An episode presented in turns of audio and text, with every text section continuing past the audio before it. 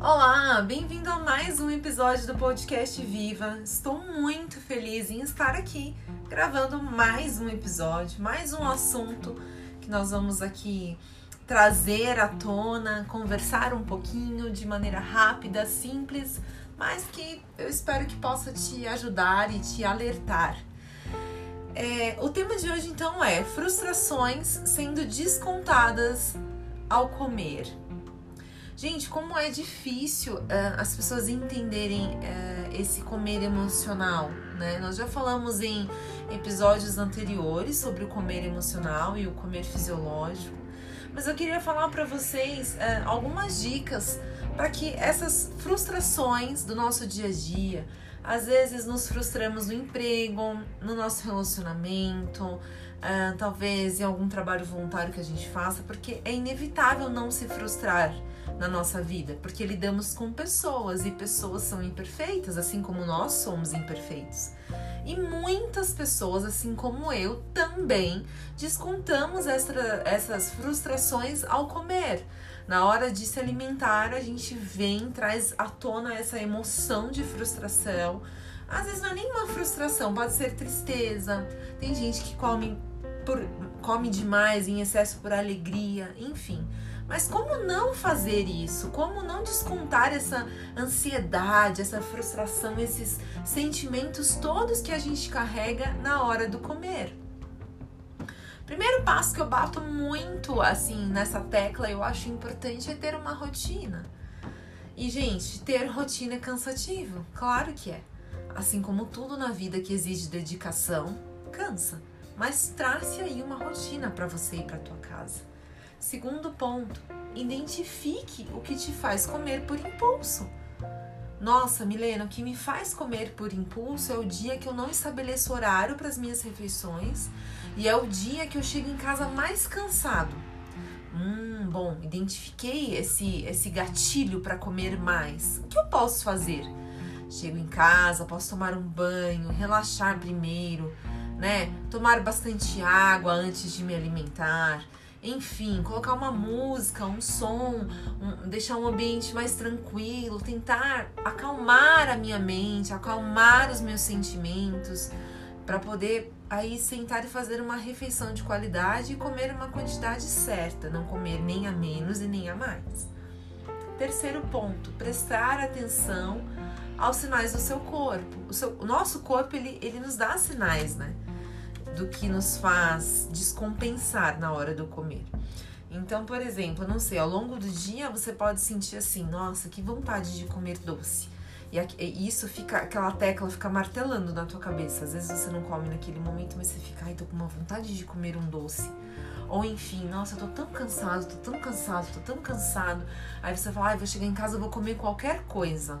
Só de você, às vezes, ficar pensando que você tá tão cansado, realmente você pode estar cansado. Mas, assim, para ter uma vida com melhor qualidade, para não descontar as emoções na hora do comer, nós precisamos ser fortes. Nós precisamos ter um foco e seguir ele. Não somente de não comer algumas coisas, que eu acho também que essa alimentação restritiva, eu não acredito nisso, mas eu acho que às vezes a gente também ser permissivo demais e não conhecer o próprio corpo é muito ruim, vai trazer muitos e muitos malefícios. O quarto passo já está aliado também a alguns outros passos que a gente falou, mas é conhecer as suas emoções. Avaliar as suas emoções. O quanto eu estou comendo porque as minhas emoções estão à flor da pele. O quanto eu estou me alimentando assim de doces essa semana porque eu tô mais ansioso ou porque, enfim, eu tenho que entregar um projeto no trabalho, na faculdade, que tá me exigindo muito, muita atenção e foco, e eu tô descompensando na hora da alimentação porque eu preciso extravasar de alguma maneira. Então, assim, se você se sente dessa maneira alguns dias da sua semana, comece a anotar isso num caderno. Nossa, eu me senti assim essa semana, na segunda, na terça, na quarta, na quinta e na sexta. poxa vida, tem alguma coisa errada. Eu preciso então traçar uma estratégia, um plano para poder mudar essa realidade. Eu não posso ficar descontando as minhas emoções na comida o tempo inteiro. Isso pode desencadear aí um, um transtorno alimentar muito sério, muito severo. E quando você for se dar conta, quando você perceber, você já está é, fazendo parte dessas estatísticas de que as pessoas que trabalham em excesso ou, ou do século vinte e um estão tendo mais transtornos alimentares do que antigamente. Por quê? Porque a vida tá mais, né, nos exige mais, os trabalhos estão exigindo mais, as contas estão mais caras, né? Quem tem filho, são tantos fatores que influenciam, mas a gente precisa preservar a mente e as nossas emoções para que a nossa rotina para uma vida com melhor qualidade não seja É, influenciada, não seja atingida.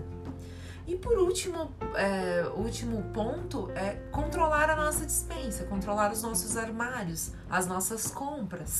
Eu sempre falo isso, é, a rotina tem muito a ver com esse controle da comida dentro de casa. O que eu faço para que eu não desconte as minhas emoções no, no me alimentar em casa? Mas assim, eu abro minha geladeira ou eu abro meu armário, eu só tenho comidas industrializadas.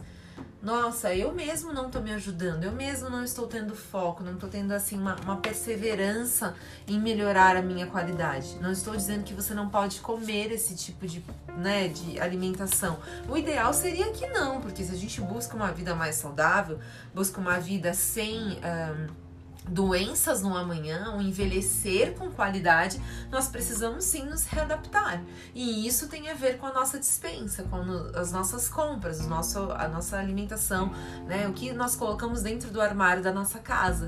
Nossa, eu, eu só compro biscoito recheado, industrializado, porque é mais fácil.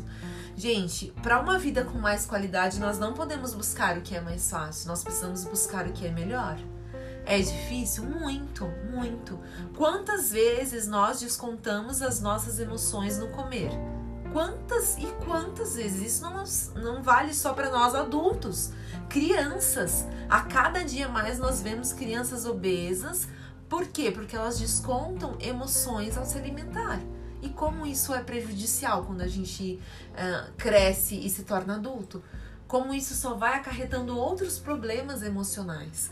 Então, esse podcast dessa semana é para fazer você pensar sobre isso. Nossa, será que eu tenho descontado as, as minhas emoções no comer? Será que eu tenho realmente é, des- descontado as minhas frustrações na hora do comer?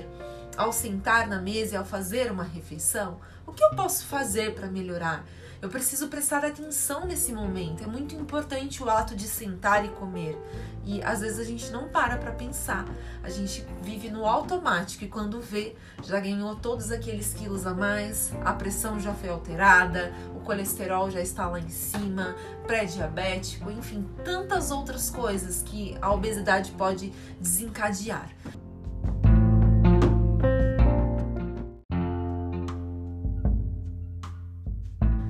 E é isso. Espero que essa semana você faça essa autoanálise, sente aí e comece a prestar atenção em todos esses pontos que nós levantamos hoje. E veja se você não tem descontado as suas emoções na hora de comer, tá bom? Então, até o próximo episódio do podcast Viva. Muito obrigada. Um beijo. Tchau, tchau.